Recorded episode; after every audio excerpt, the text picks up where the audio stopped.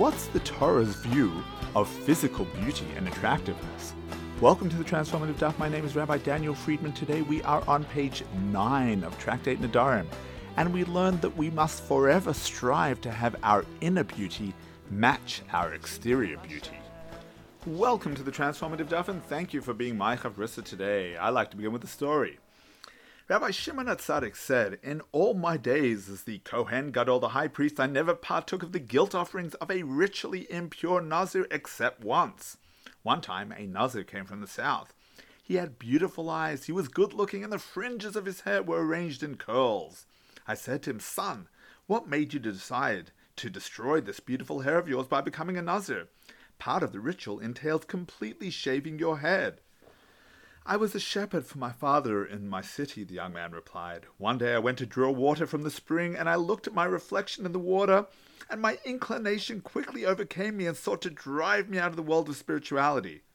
I said to myself, Wicked one, why do you pride yourself in a world that is not yours? Why are you so vain when we will all eventually end up in the grave feeding the worms and maggots? I swear by the temple service that I shall shave you for the sake of heaven. I immediately arose, said Shimon HaTzadik, and kissed him on his head. I said to him, My son, may there be more who take vows of Nazirus like you among the Jewish people. About you, the verse states, When a man shall clearly utter a vow, the vow of a Nazir, to consecrate himself to God. Let's analyze this story from today's Gemara. Physical attractiveness is a quality that our tradition celebrates. Some of the most beautiful people to walk the face of the earth were our biblical greats, including Sarah, Rachel, Saul, David. In fact, if you see someone who is exceedingly beautiful, there's a special bracha to make. Baruch atah Hashem, shekacha lo b'olamo. Beauty, like any aspect of this world, may be utilized positively or negatively.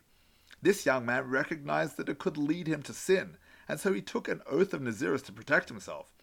But when utilized positively, beauty is an extraordinary vehicle to serve the Almighty. Here's the meaning of physical beauty. Every human being is created in the image of God. Of course, God has no image. Image, the Kabbalists explain, refers to the character traits of the neshama, the soul. External beauty is a reminder of the internal beauty of our soul. External beauty should inspire a person to internal beauty, as our sages instruct us that we must always strive to achieve an equilibrium, such that our interior character matches our exterior presentation. Someone who's beautiful on the outside but who maintains an internal prickly character has failed to heed this lesson. The young man who took the vow of Nazirus, which culminated in the shearing of his beautiful locks, felt that he needed a shock to the system.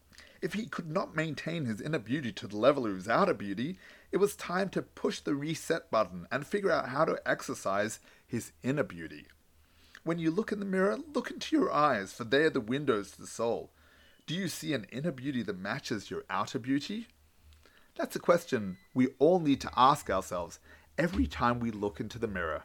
The Imrei Emes asks why Shimon Tzadik was impressed with this young man. After all, while he undoubtedly took a bold spiritual step in becoming a Nazir, he had nonetheless become ritually impure in the process. That's why he'd come to the temple in order to bring his guilt offering. Why was that worthy of admiration and celebration? He answers that being a tzaddik doesn't mean that one will never suffer a spiritual fall. We are human beings, not angels. The difference between the tzaddik and the non tzaddik is that the tzaddik immediately brushes himself off and gets back up. Seeing his resolve, Hashem gives him a hand up and assists him in his recovery and rebuilding. Reb Tzadok notes that a Nazir is called holy. The message of Nazirus is that in an instant a person has a power to transform himself from a regular everyday Joe to someone sanctified and elevated. Of course, that's not only true of Nazirus, but of any honest and sincere determination of self improvement and transformation. You are a beautiful person. You were created in the image of God.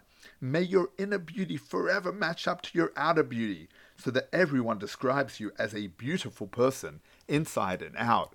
Wishing you a transformative day.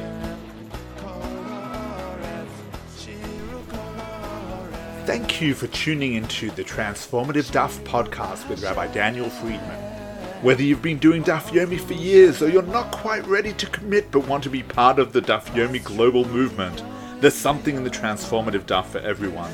It's about joining the conversation, it's about talking over the Daf with your family, your friends, your colleagues. It means never being short of a discussion starter or a meaningful Dvar Torah.